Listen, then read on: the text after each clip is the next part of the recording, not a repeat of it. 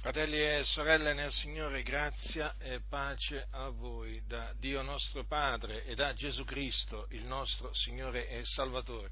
L'Apostolo Paolo era in prigione a motivo di Cristo, quindi a motivo dell'Evangelo, e dalla prigione scrisse a Timoteo.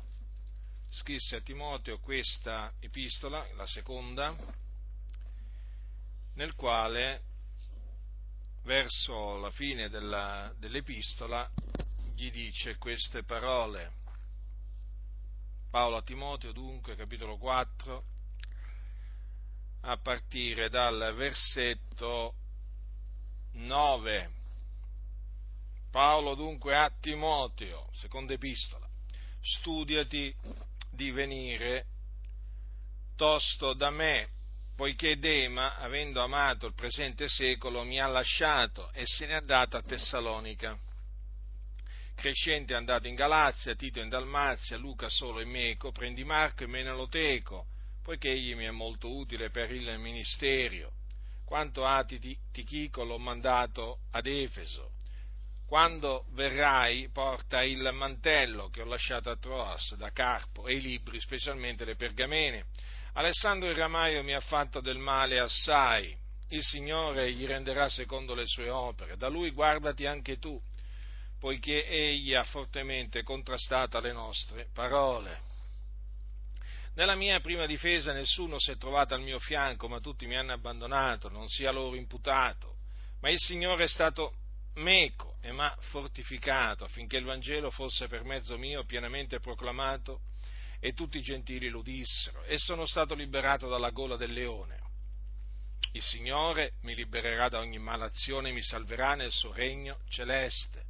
A Lui sia la gloria nei secoli dei secoli. Amen. Saluta Prisca ed Aquila e la famiglia d'Onesiforo. Eraste è rimasto a Corinto e Trofimo l'ho lasciato infermo a Mileto. Studiati di venire prima dell'inverno. Ti saluto Neubulo e Pudente, e Line Claudia, ed i fratelli tutti. Il Signore sia col tuo spirito, la grazia sia con voi.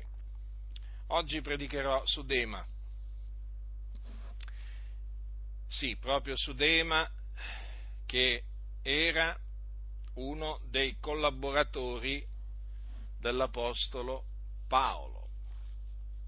Dunque Paolo dice, poco prima della sua dipartenza, dunque in un momento di afflizione, perché comunque sia era in prigione, in catene per Cristo Gesù, e cita Dema, questo suo collaboratore, o meglio che era stato un suo collaboratore, perché poi lo lasciò. Allora, che Dema fosse un collaboratore di Paolo lo troviamo scritto nell'epistola di Paolo a Filemone, in quanto nei saluti, voi sapete che Paolo salutava i santi, e questo è anche una cosa giusta nel cospetto di Dio che anche noi facciamo, quello di dare i saluti ai santi, di salutare i santi e anche di dare ai fratelli saluti per altri fratelli, come faceva esattamente Paolo, è una cosa giusta nel cospetto di Dio, e fare anche i loro nomi.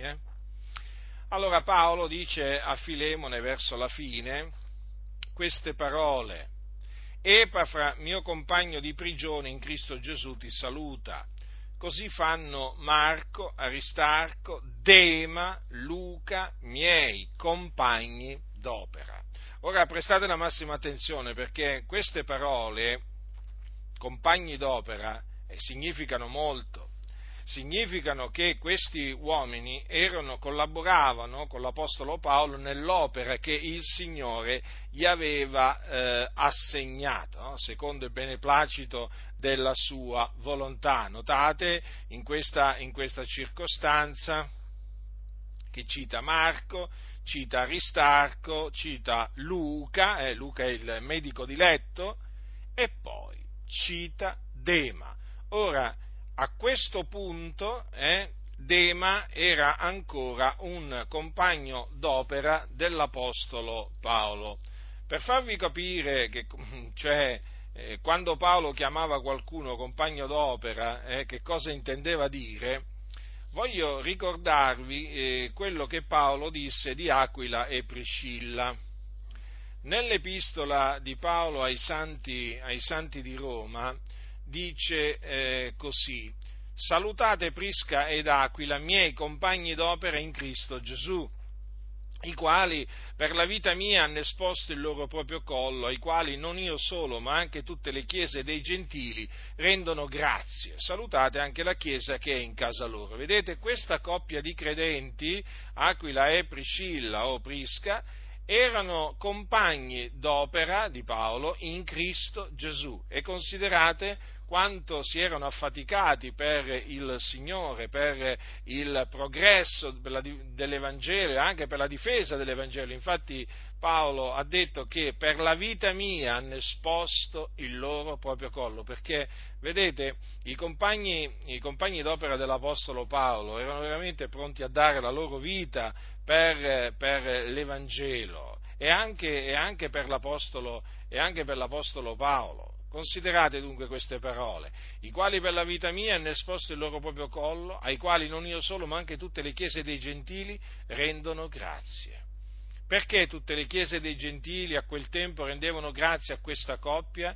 Perché questa coppia di credenti, marito e moglie, si erano molto affaticati nel Signore, e i compagni d'opera quindi dell'apostolo Paolo si affaticavano nel Signore. E voi sapete che la fatica nel Signore non è vana, e dunque uno di questi compagni d'opera dell'apostolo Paolo era Dema. Ma cosa succede ad un certo punto nella vita di Dema? Lo abbiamo visto, o meglio lo abbiamo letto, è scritto.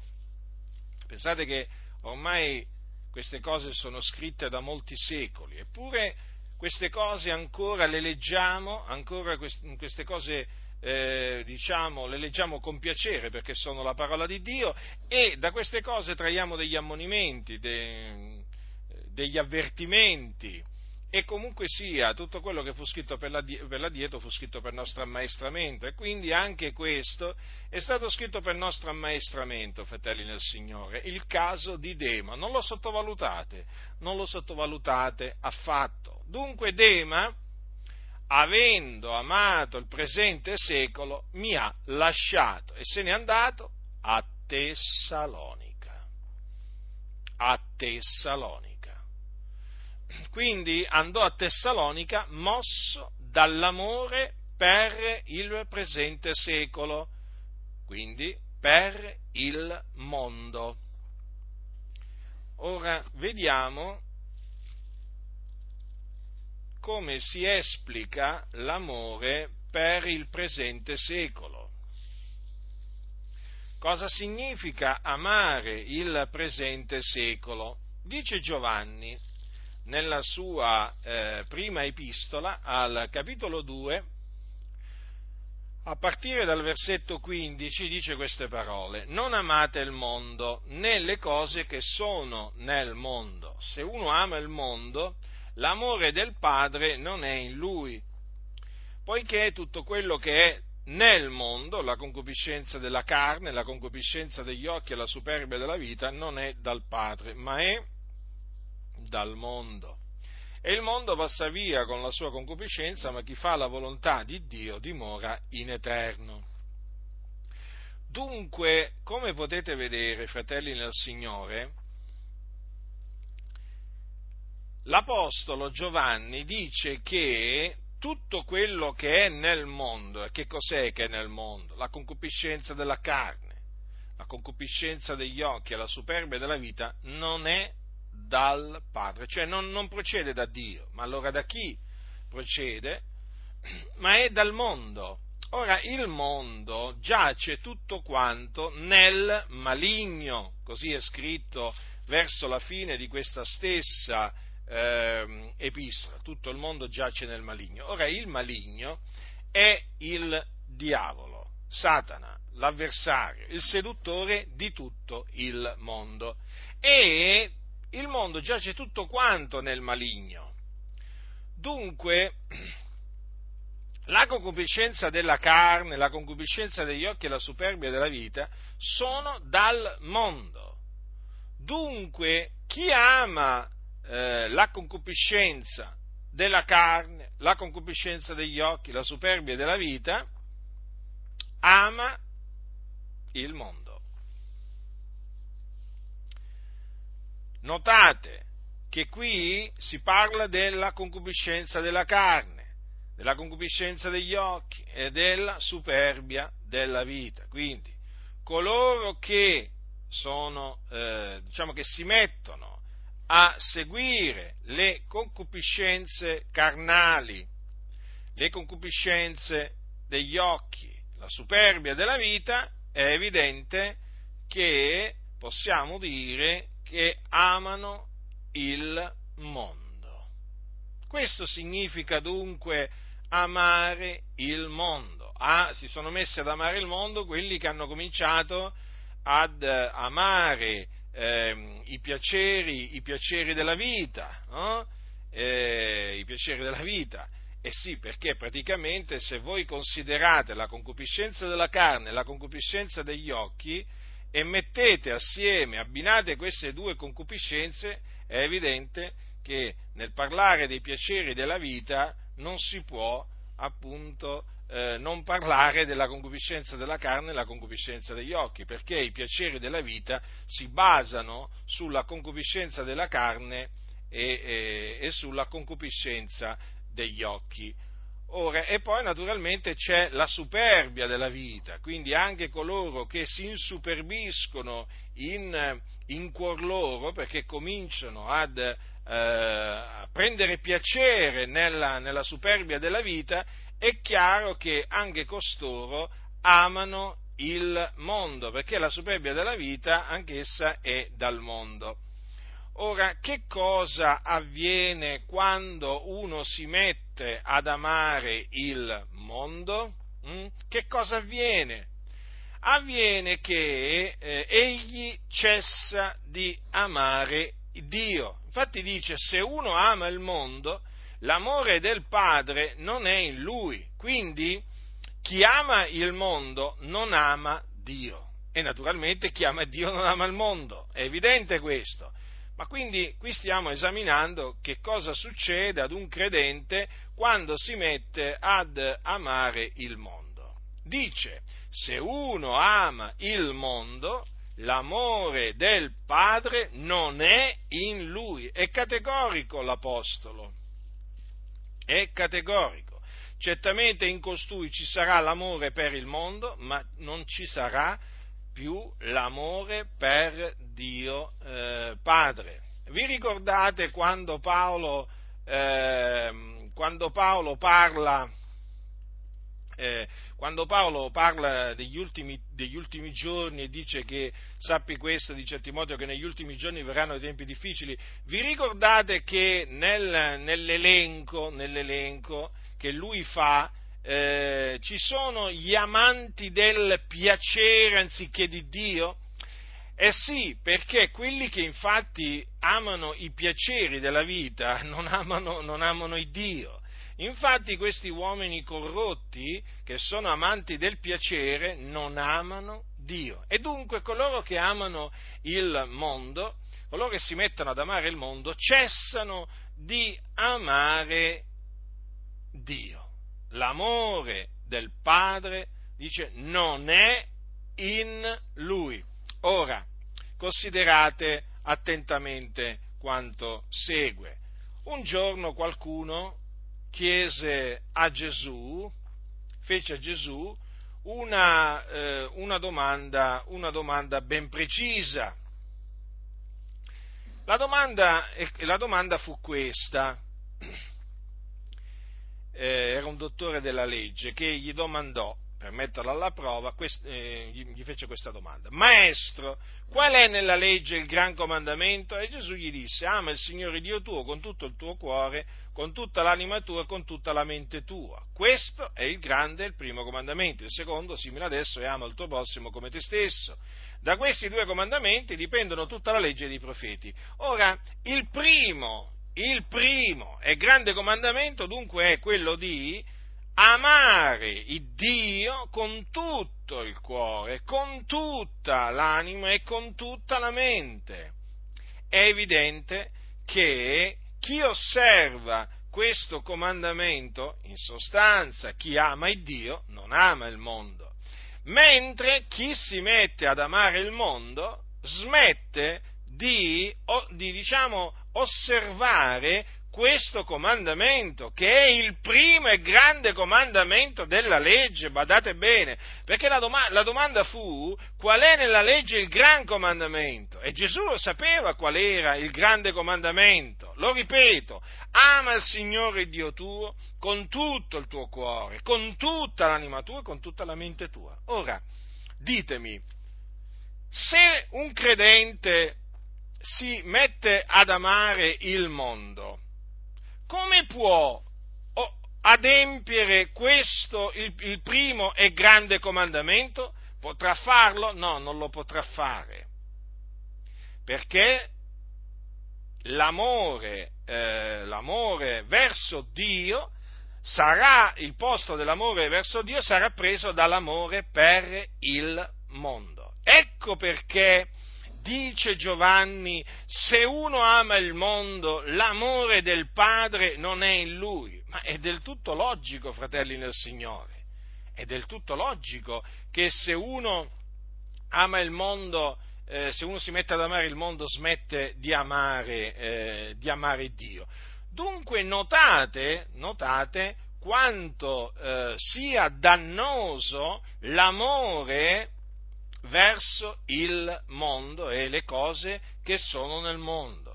Praticamente l'amore verso il mondo fa cessare di amare Dio, e naturalmente quando si smette di amare Dio si smette anche di amare il popolo di Dio, perché vedete, fratelli nel Signore, come dice la Scrittura, questo è il comandamento che abbiamo da Lui, che chi ama il Dio ama anche il suo fratello. Vedete, chi ama il Dio ama anche coloro che sono stati da Dio generati o rigenerati. Perché questo? Perché ama i figlioli di Dio. Se ama il Padre, il Dio Padre, per certo di cose amerà anche i figlioli del Padre. Ma per fare questo ci vuole l'amore di Dio. Ma se viene a mancare l'amore di Dio, si potrà mai amare chi è stato da Dio generato? No, fratelli nel Signore, no. Si smette di amare anche chi è stato da Dio generato, e quindi si smette di amare i figlioli di Dio, i servi di Dio, e noi abbiamo la prova che le cose stanno così nell'esempio di Dema. Perché? Perché Paolo dice: Dema, avendo amato il presente secolo, mi ha lasciato, cioè lo ha abbandonato, ma certo, ma per forza, perché Dema non amava più Dio, Dema non amava più quel servo di Dio di nome Paolo da Tarso, non gli interessava più niente di Paolo da Tarso, non gli interessava più niente dell'opera di Dio. Sì, fratelli nel Signore, perché poi chiaramente quando cessa l'amore verso il Dio, cessa l'amore verso l'opera di Dio. Sapete? Eh sì, l'opera di Dio, perché l'opera è di Dio. Insomma, si smette di amare tutto quello che produce il Dio, fa Dio. Guardate, fratelli, l'amore per il mondo è dannoso all'ennesima potenza. Guardate quando dice se uno ama il mondo l'amore del Padre non è in lui. Guardate, è un'espressione forte, ma è verace. È verace e si è dimostrata verace nel corso dei tanti secoli che sono passati fino ad ora. Quei credenti che hanno cominciato ad amare il mondo hanno smesso di amare il Dio, fratelli. Hanno smesso di amare i figlioli di Dio, i servi di Dio, l'opera di Dio e naturalmente la parola di Dio. Perché vedete, tutto parte dall'amore per Dio. Se ami Dio, ami la sua parola. E la scrittura è la parola di Dio. Badate bene, non contiene la parola di Dio.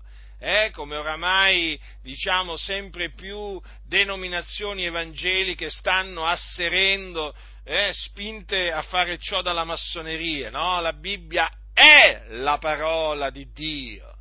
Quando sentite dire la Bibbia contiene la parola di Dio, sapete cosa state sentendo dire? Ve lo dico, diciamo, in altri termini.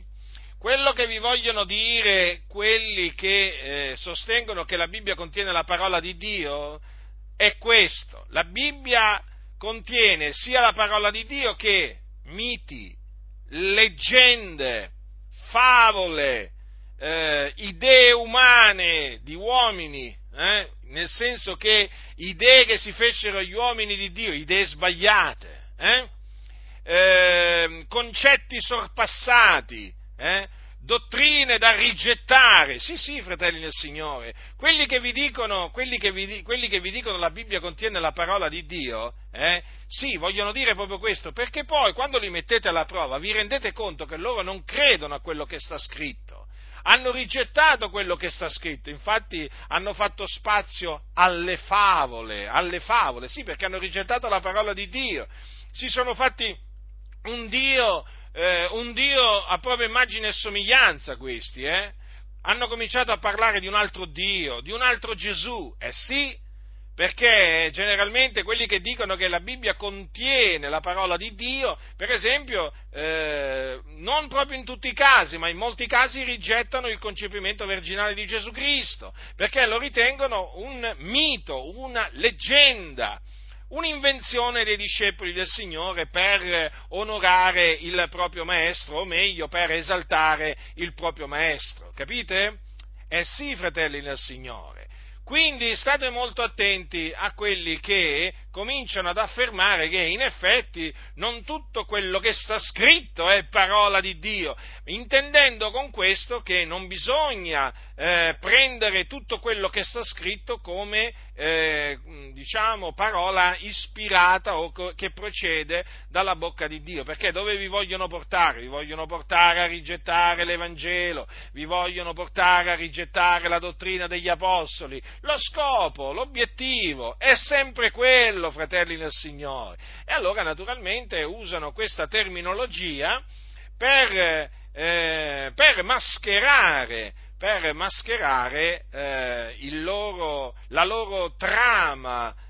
la loro trama diabolica, il loro piano diabolico, che è quello di fare rigettare ai santi del Signore ciò che sta scritto.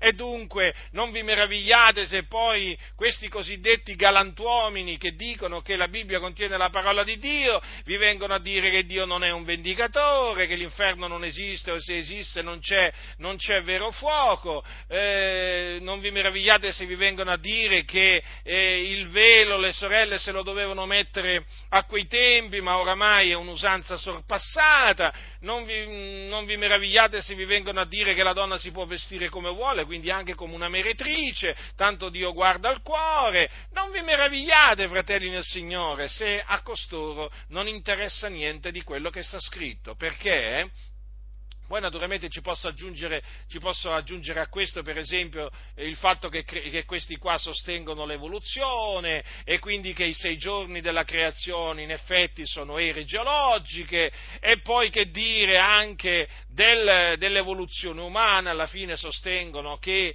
l'uomo non è stato fatto così come lo vediamo e lo conosciamo oggi, ma all'inizio era un bruto e poi dal bruto è disceso l'uomo come lo conosciamo oggi. Sì, tutti costoro. O poi dicono che magari Dio alla fine salverà tutti, o che Gesù era un profeta, semplicemente un profeta, ma niente di che, niente di altro, cioè non era il figlio di Dio, non era il Cristo. Sì, diciamo che tutti costoro alla fine sono accomunati da questo disprezzo, da questo odio verso la parola di Dio. Infatti dicono tutti costoro: La Bibbia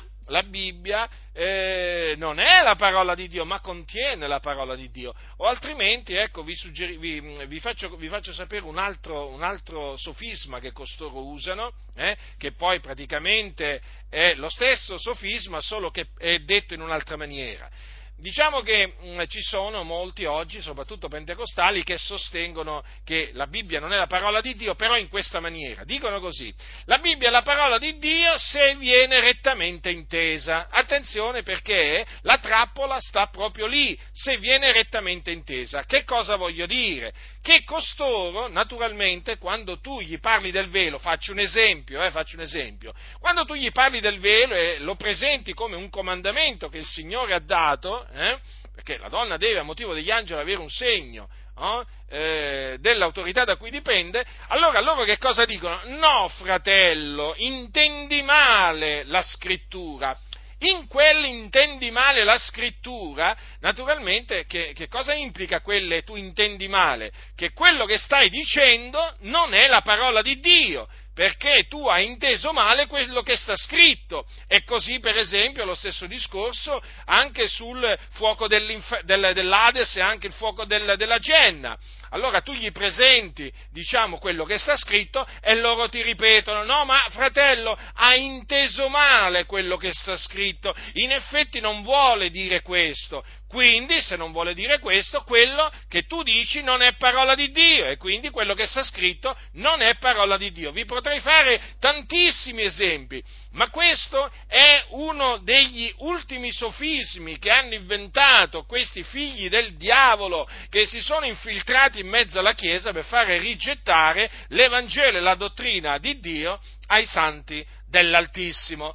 Ora, tutti costoro, naturalmente, sono mossi dall'amore per il mondo, ma certo, perché sono amici del mondo, perché quelli che amano il mondo, dovete sapere questo, quelli che si mettono ad amare il mondo diventano amici del mondo. Sì, amici del mondo. Certo, perché se tu ami il mondo non puoi non farti il mondo amico, il mondo non aspetta altro che la Chiesa si metta ad amare il mondo. Quando la Chiesa si mette ad amare il mondo, ecco che, essendo diventata amica del mondo, il mondo l'accoglie perché ama il mondo. Quindi ama le cose che sono nel mondo, ama peraltro la sapienza di questo mondo, e quindi il mondo accoglie a braccia aperte questa Chiesa corrotta, sviata, traviata, che si è messa ad amare il mondo. Ora, diventando costoro, essendo diventati amanti del mondo e quindi amici del mondo, perché quelli che diventano amanti del mondo diventano anche amici del mondo, è chiaro che cominciano a nutrire odio verso la parola di Dio, e quindi cominciano ad annullare piano piano tutto quello che non gradiscono più.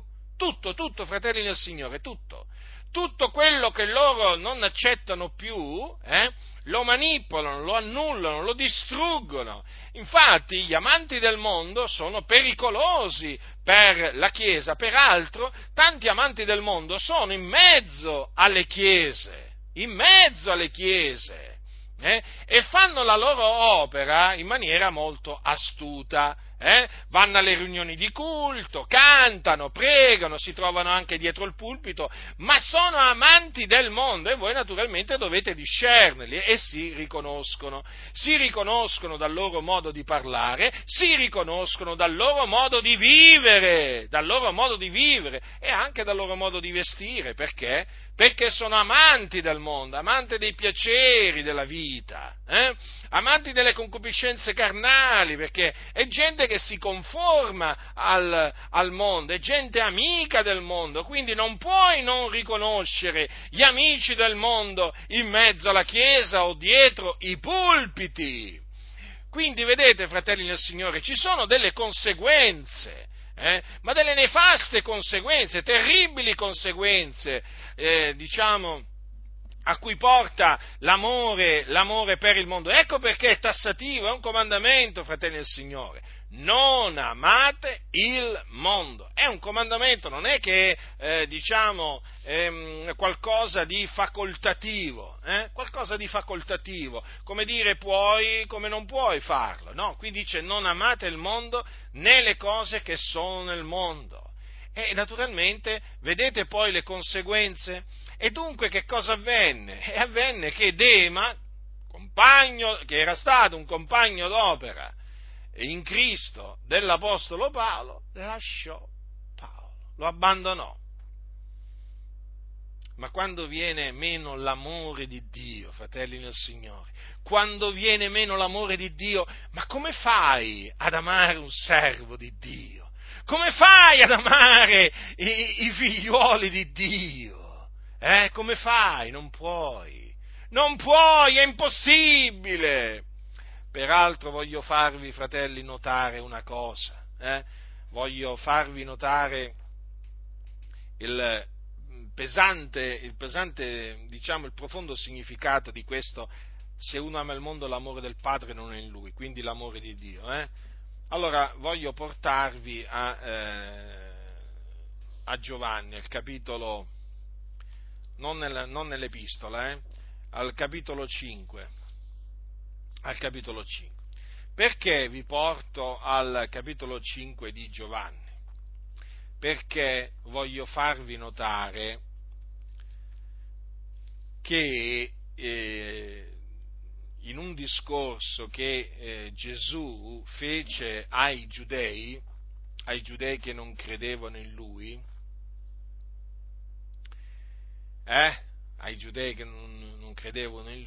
Gesù proprio li accusò di non avere l'amore di Dio in loro. Capitolo 5. Partiamo dal versetto 17. È bene che abbiate ben presente questo.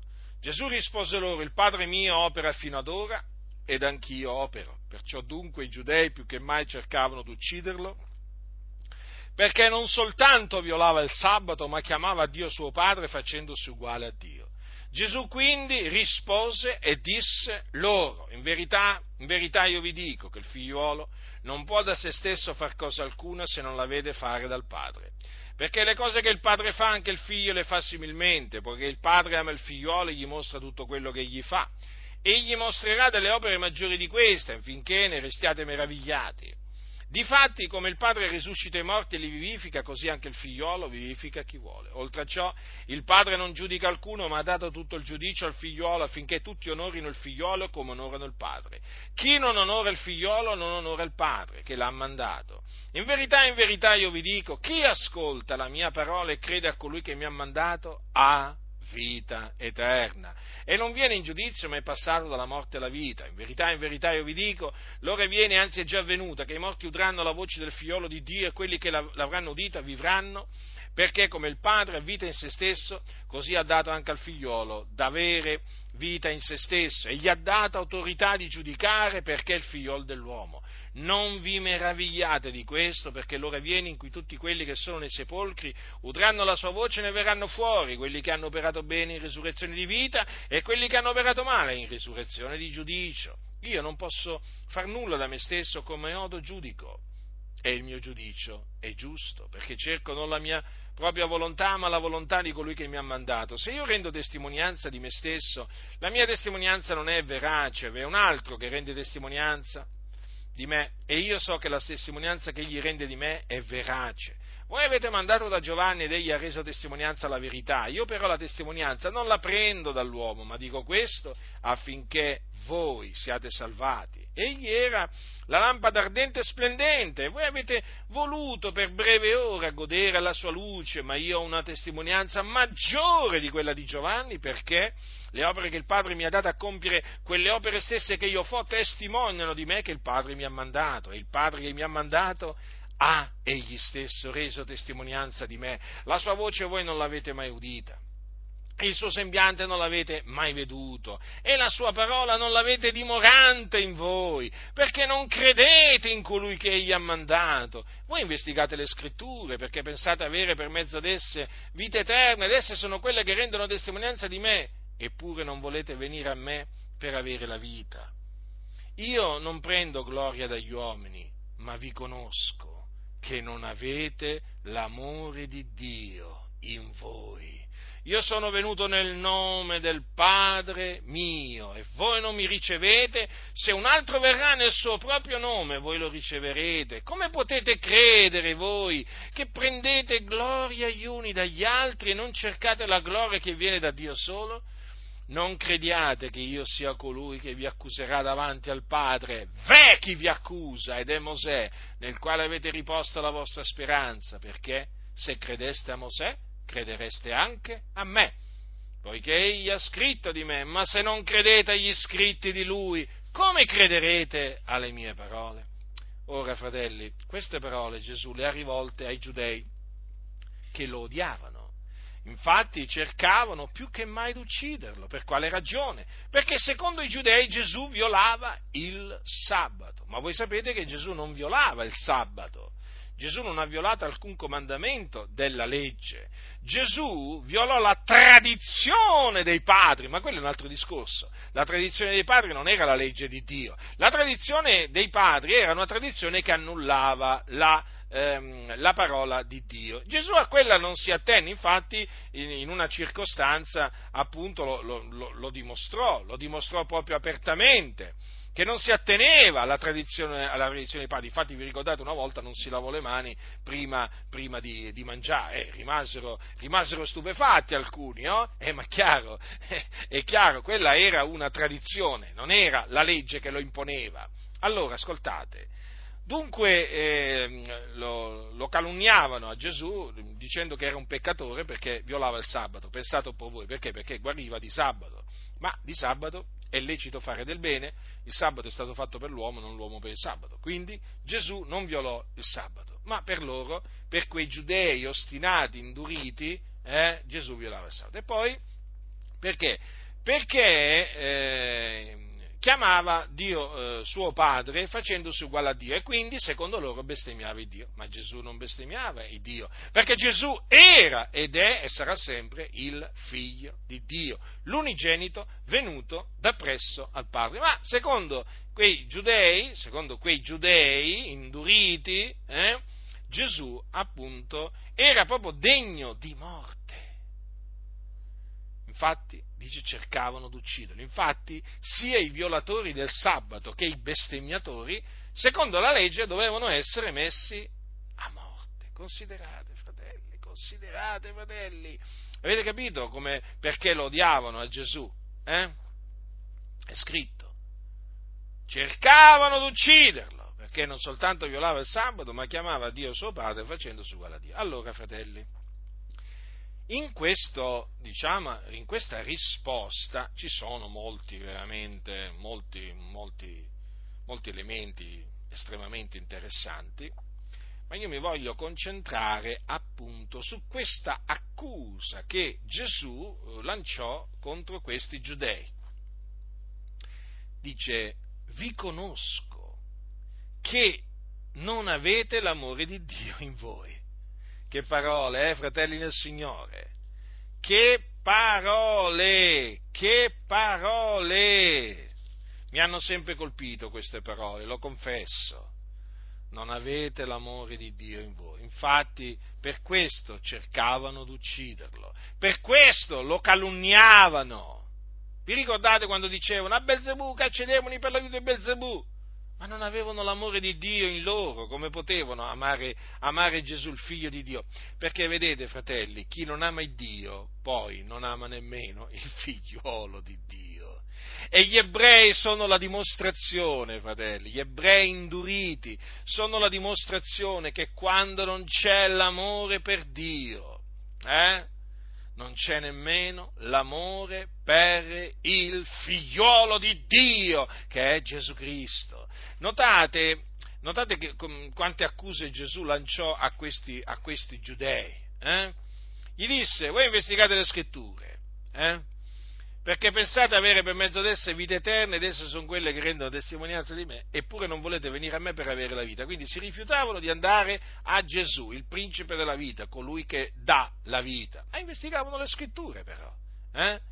E poi li accusò che la parola di Dio non l'avevano dimorante in loro. Vedete, la parola di Dio non dimorava in loro, la sua parola non l'avete dimorante in voi.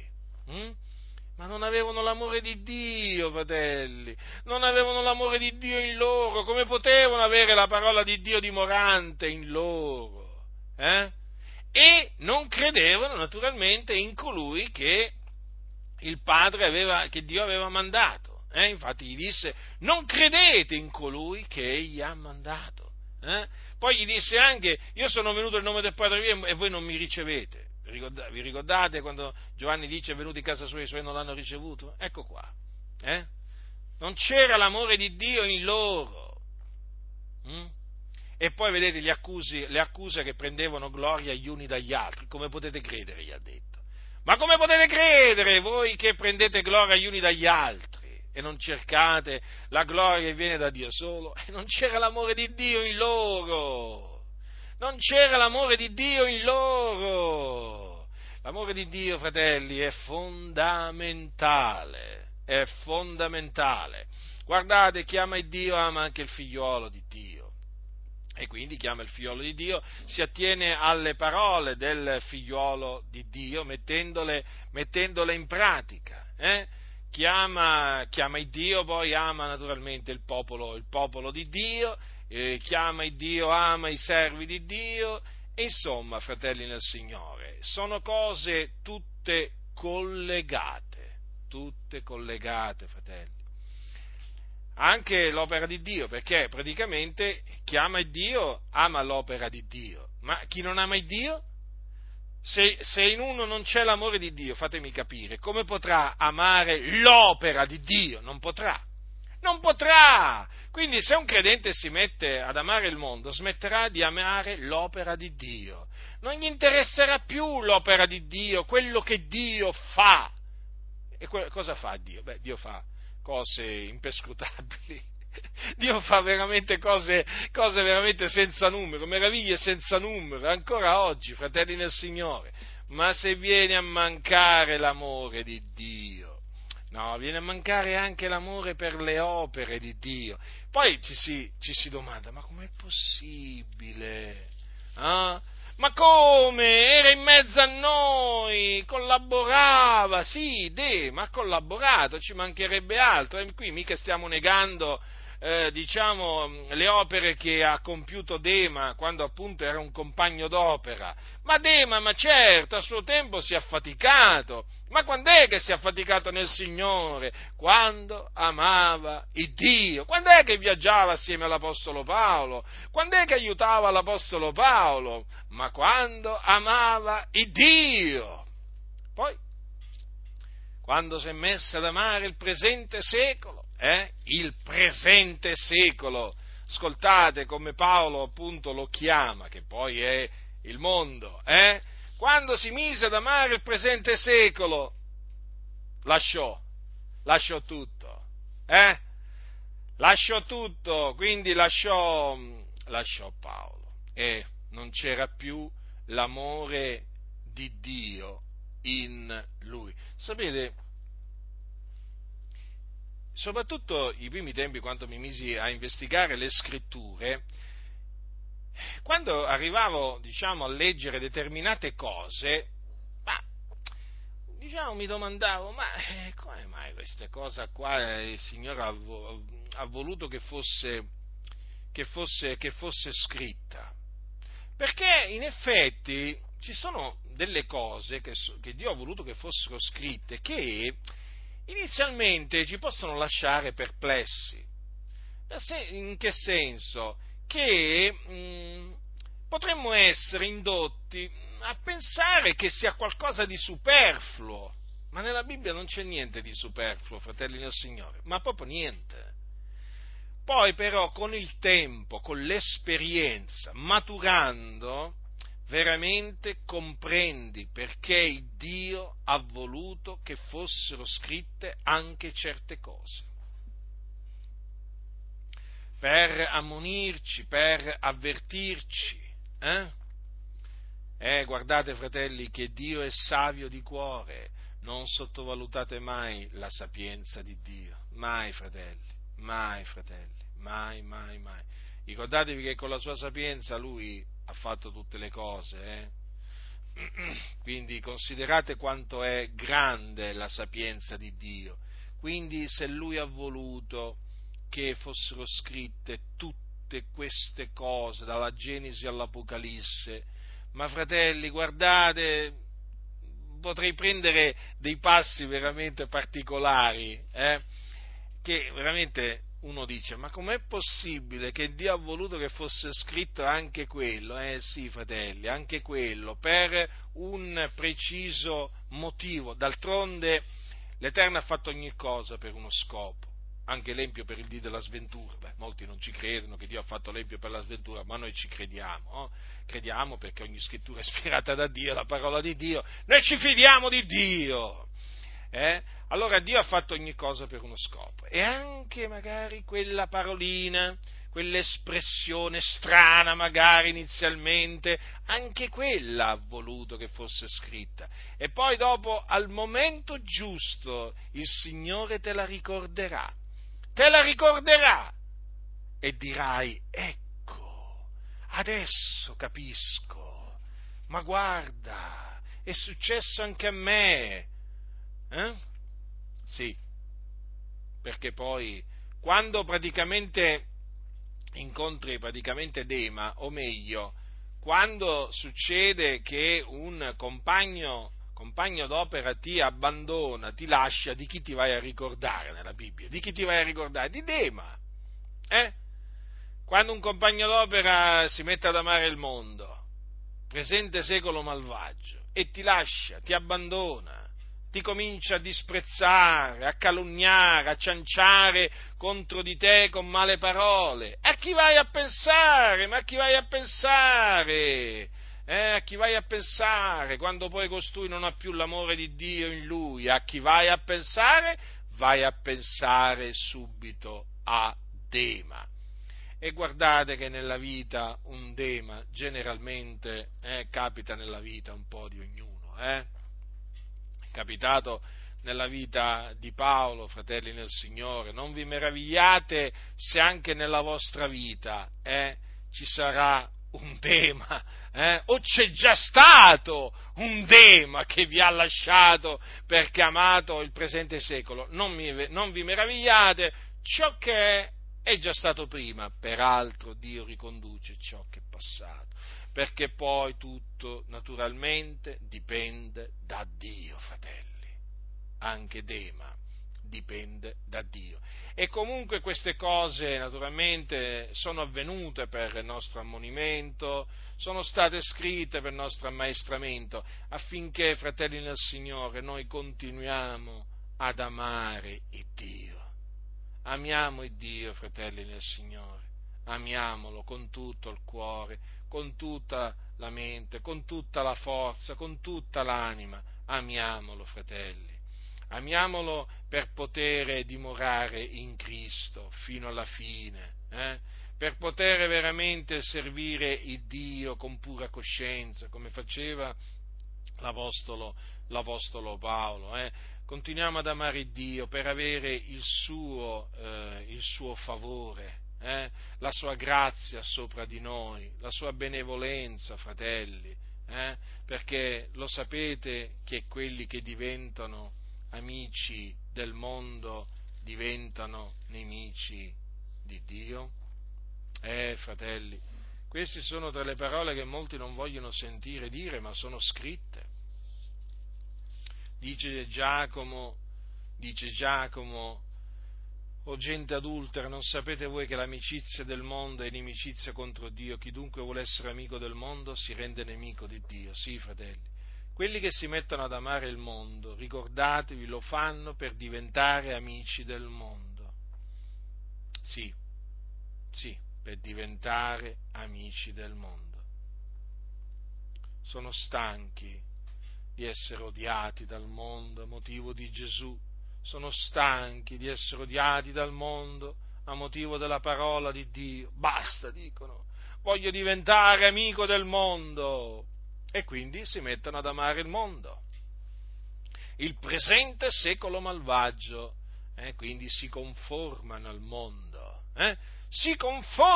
mondo, ma facendo così si rendono nemici di Dio. Ma questa parola, solamente questa parola dovrebbe infondere il terrore di Dio, sapete?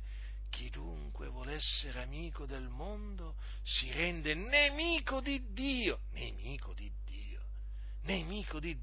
Ma voi avete letto voi che fine hanno fatto i nemici di Dio nella storia di Israele? Avete letto che fine hanno fatto i nemici di Dio? Ma avete visto che l'ira di Dio era contro i suoi nemici? È sempre stata l'ira di Dio contro i suoi nemici, ma poi avete visto, per esempio, se voi considerate il libro dell'Apocalisse, ma considerate la fine che faranno i nemici di Dio, è terribile. E qui Giacomo sta parlando alla Chiesa, a coloro che avevano la fede nel nostro Signore Gesù Cristo, che si erano messi a un certo punto ad amare il mondo, quindi erano diventati amici del mondo. Guardate come li ha chiamati: gente adultera. Non è che li ha chiamati santi, no, li ha chiamati gente adultera. Anzi, vi dirò più avanti, li chiama peccatori li chiama. Infatti gli dice: appressatevi a Dio ed egli si appresserà a voi, nettate le vostre mani, o peccatori, e purificate i vostri cuori, o doppi d'animo. Vedete? Quelli che diventano amici del mondo diventano doppi d'animo, persone doppie, contaminate, peccatori. Siate afflitti, fate cordoglio e piangete, sia il vostro riso convertito in lutto e la vostra allegrezza in mestizia, umiliatevi nel cospetto del Signore ed egli vi innalzerà. Sì, perché questi ridono pure.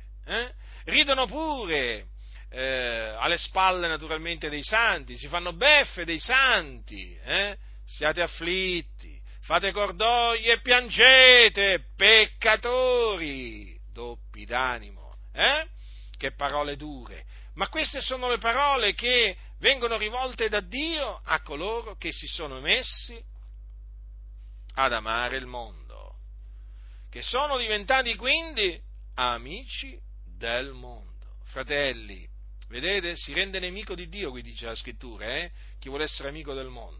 Sì, perché si mette appunto con questo presente secolo malvagio che giace tutto quanto nel maligno, con questo mondo di tenebre.